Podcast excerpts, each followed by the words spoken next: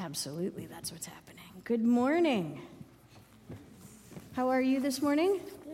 Good. Good. I have a question. How many of you wash your hands before you eat? Some of you? How about out there? How many of you wash your hands? Yeah, most of you, maybe. Few honest folks, maybe not. Jesus says you don't have to do that. Hmm, yeah. But why do you wash your hands? Um, so you don't get sick. So you don't get sick. Why would you get sick if you don't wash your hands? Um, because you can touch things with germs on it, and then when you eat the food, you're processing those germs that you touched into your food, and then you're eating them. Right. You have dirty hands, germs on your hands, you touch your food, food goes in your mouth, the germs spread throughout your body, you get sick, right? Right? Yeah. So if you don't want to get sick, you wash your hands. Do you think Jesus was telling us not to wash our hands so we don't get sick? Jesus actually didn't say, don't wash your hands. Jesus said, think about why you do. Because there were these people who were arguing with Jesus, and they had this really long, intense ritual for washing their hands. They had to wash their hands one way and then another, and, and they had to do it a certain number of times. What do you do when you wash your hands? You just wash them once. Once?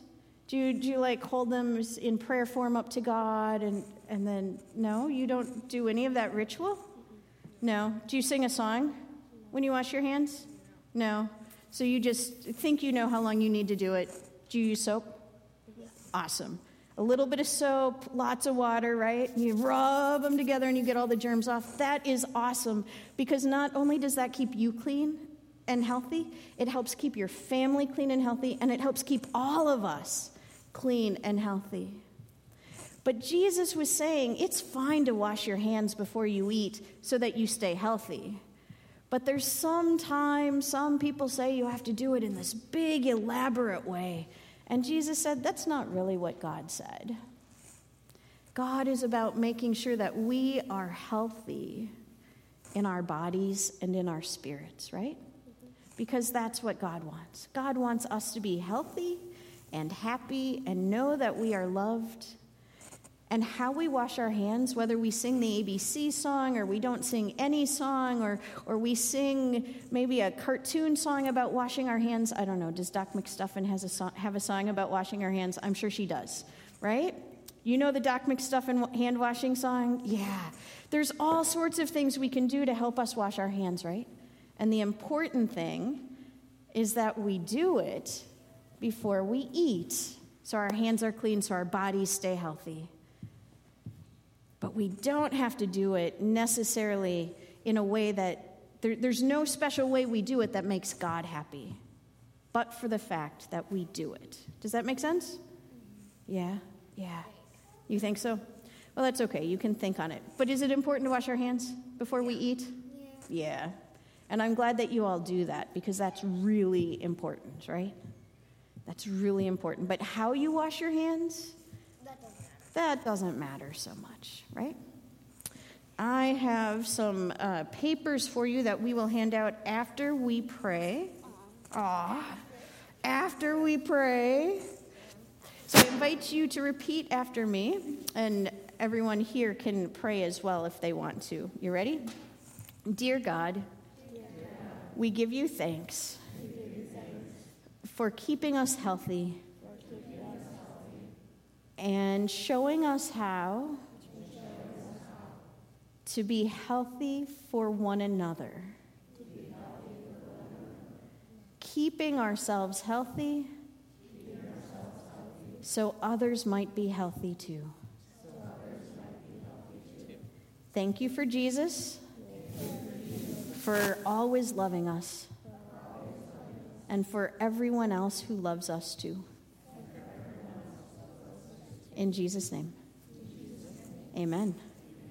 Thanks for coming up this morning. Thanks for sharing. Now you may each have your paper. Oh, that's a great song for hand washing. Isla, do you want these?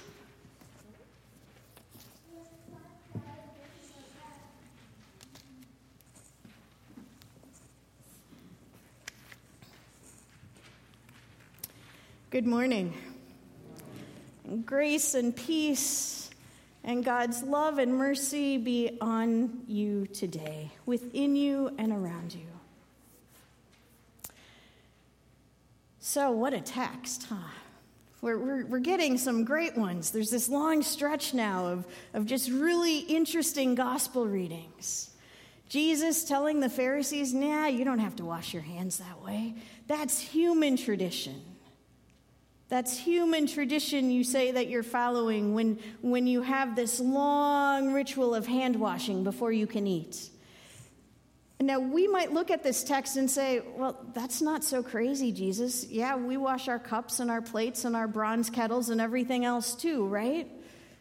Most of us, if we have those things, before we eat on them again, most of us wash our dishes. But Jesus was speaking to a much bigger, a much bigger group of traditions that sometimes held people up. Traditions that got even in the way of people's relationship with God. Sometimes that can happen.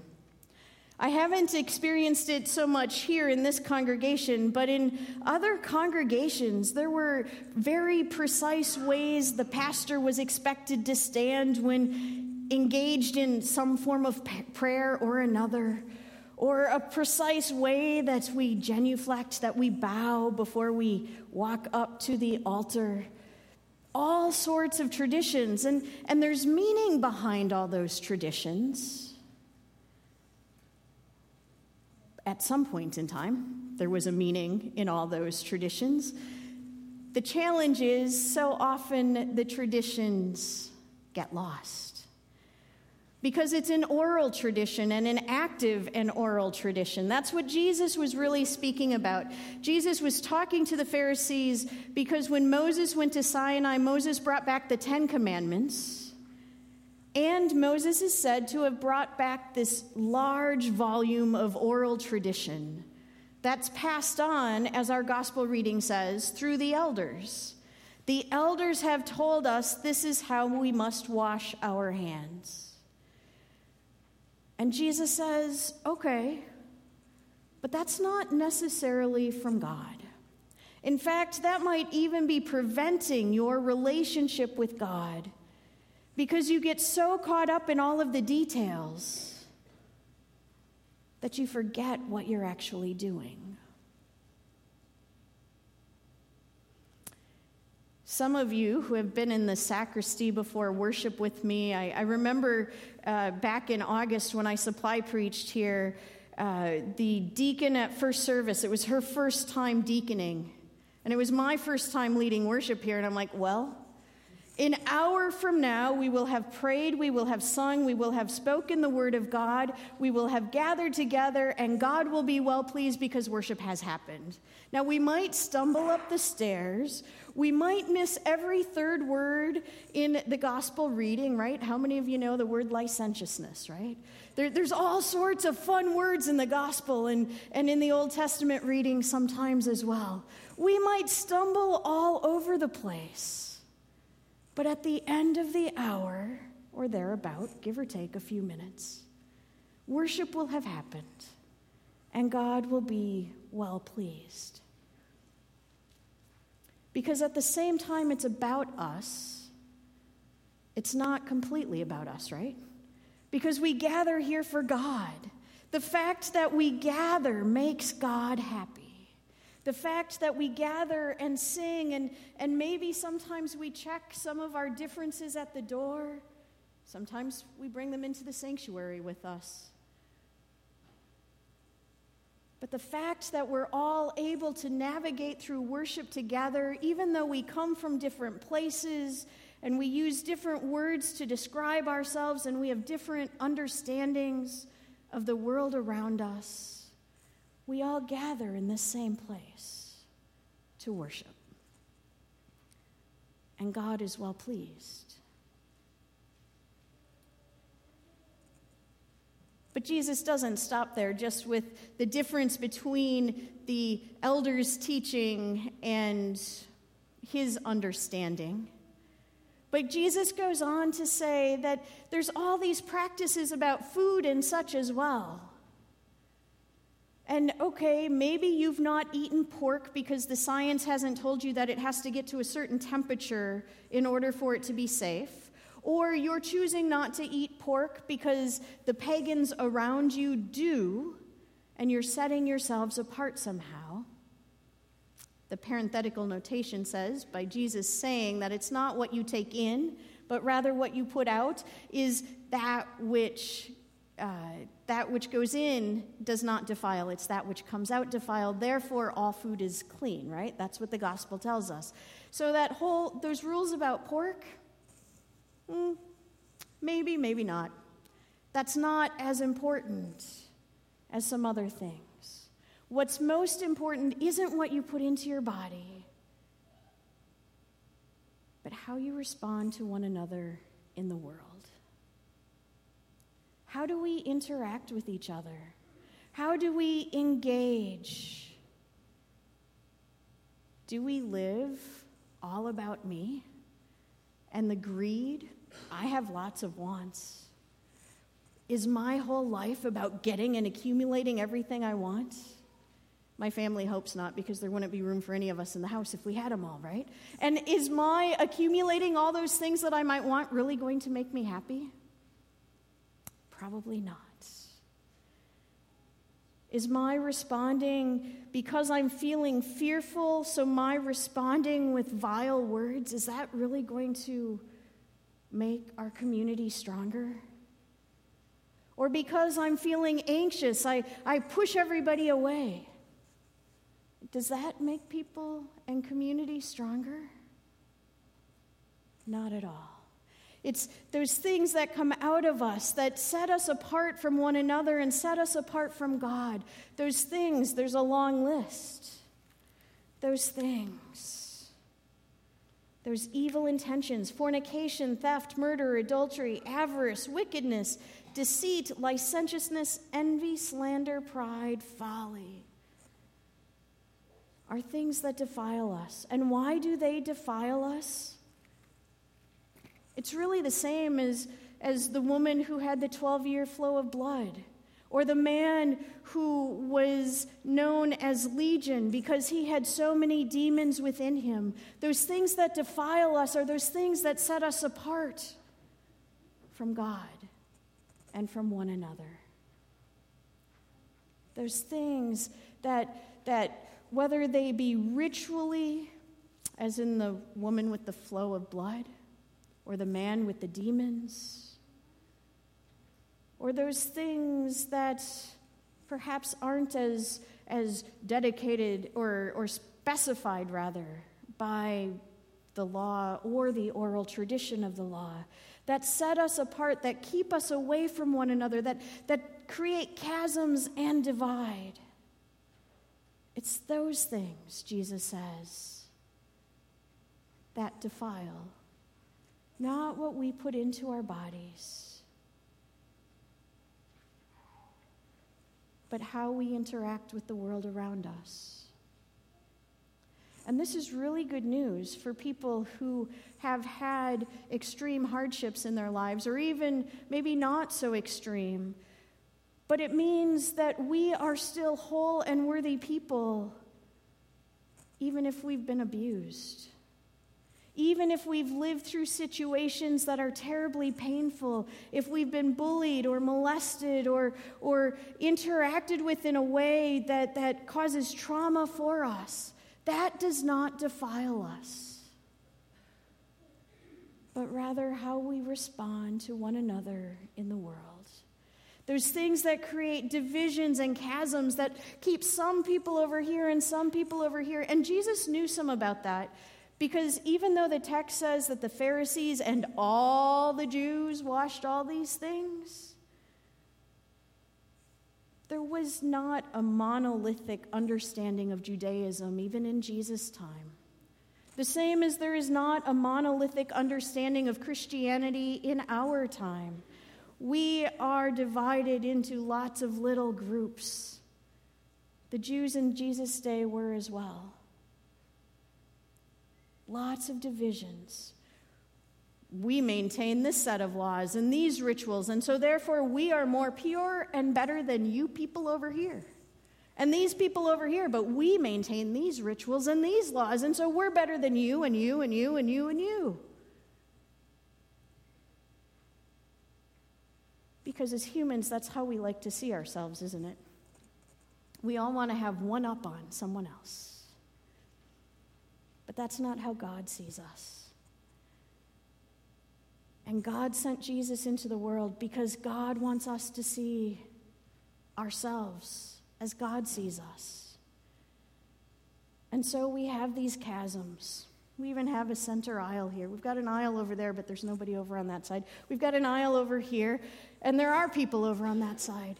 And right in the middle, we have this great big cross. And what does this cross do? Reach from this side to this side to bridge the chasm, to bridge those things that divide us, those things that would within ourselves say, Nope, I'm different than you, stop. I'm not going there. I'm not crossing 124th Street. Mm, mm, mm, mm, mm. I'm not going here and I'm not going there. I've got my little community of people who think like me, and we practice the same things and we think pretty much the same way until we have a disagreement, but we like each other enough that we're not going to uplift our disagreements because we've got something in common and we're far different than those people over there and those people over there. And Jesus comes with outstretched arms to bridge those chasms, whether it's the center aisle or the aisle over here or the political divide in our lives, or, or this group and that group, or our racial divisions, or however it is male, female, young, old, whatever divisions we're talking about. Jesus hangs in that chasm, creating a bridge that we might be the one united people of God. And that out of us might come those things, not that defile, but that unite us with one another and unite us with God and move us forward to create God's beloved community here in this place, here on this earth, where there's space for everyone. That's God's vision for the world, I believe. Because when we go way back to the book of Genesis, the very beginning chapters, God created all day long. And at the end of the day, what did God say? That's not rhetorical. What did God say? It is good. And at the end of the second day, after God created for a whole second day, God said, It is good. It is good. It is good. God repeatedly said about God's creation, It is good. We are part of that creation. That is good.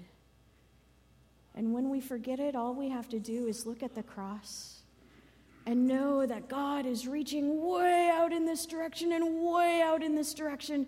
And even though we see the cross being, being only in two ways, we know that it's really full circle 360 to bring all of God's creation together because God created and said it is good. Amen.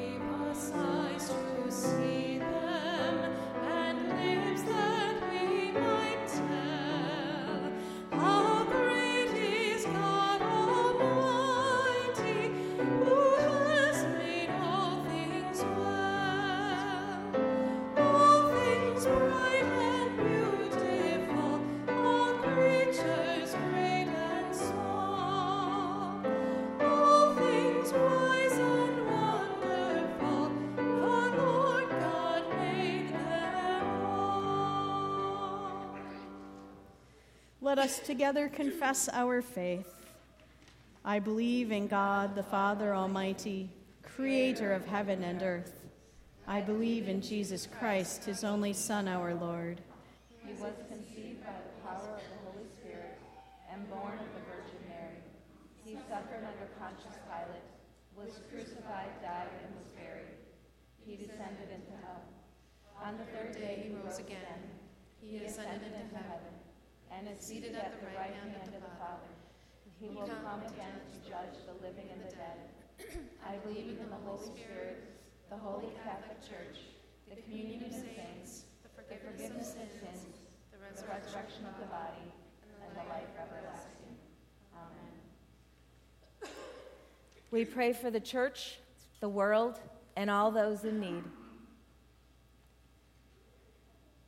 We are quick to judge others based on external offenses, yet slow to truly examine the motives and content of our own hearts. Give us courage to look within and willingness to have our hearts transformed in order that we might serve you more faithfully. God of truth. Hear our prayer. Nothing you have created is unclean, and all have a place within your kingdom. Curb our distaste for what we cannot appreciate nor understand, thereby helping us to accept those parts of ourselves which we also consider unlovable. God of truth. Hear our prayer. We remember all those who have served as our nation's primary leader since the country's founding, humans both flawed and inspiring. Enable the current and next generation of leaders to serve with wisdom and humility and empower us as citizens to carry out the work of justice alongside and sometimes in spite of them. God of truth, you examined people's hearts, O Lord, and saw what truly motivated them. Cleanse us from our self deception and encourage us to elevate our lives by living authentically. We ask your healing blessing upon those whom we know need it especially those we either name aloud or in our hearts.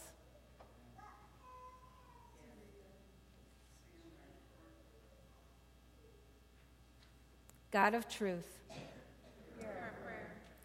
we recognize Philip Melanchthon, reformer and teacher of the faith, for his integrity and tenacity in spreading your word and teaching your people. Bless all educators those whose mission it is to feed minds and promote understanding. God of truth, hear our. We give you thanks for the beauty of this day, O God, and for the healing powers that you bestow upon your people. We invite you to continue to be with Susan Schwabenlender as she continues to recover from her surgery this past week as James prepares for surgery once again, and for all who are in need of your comfort and love, your care and your healing, your peace and your mercy. God of truth, hear our prayer. Hear our prayers and direct our paths, O God, that we might be part of the living answer which we seek. In Jesus' name we pray. Amen. Amen. The peace of Christ be with you always. And also with you. Let us share Christ's peace with one another.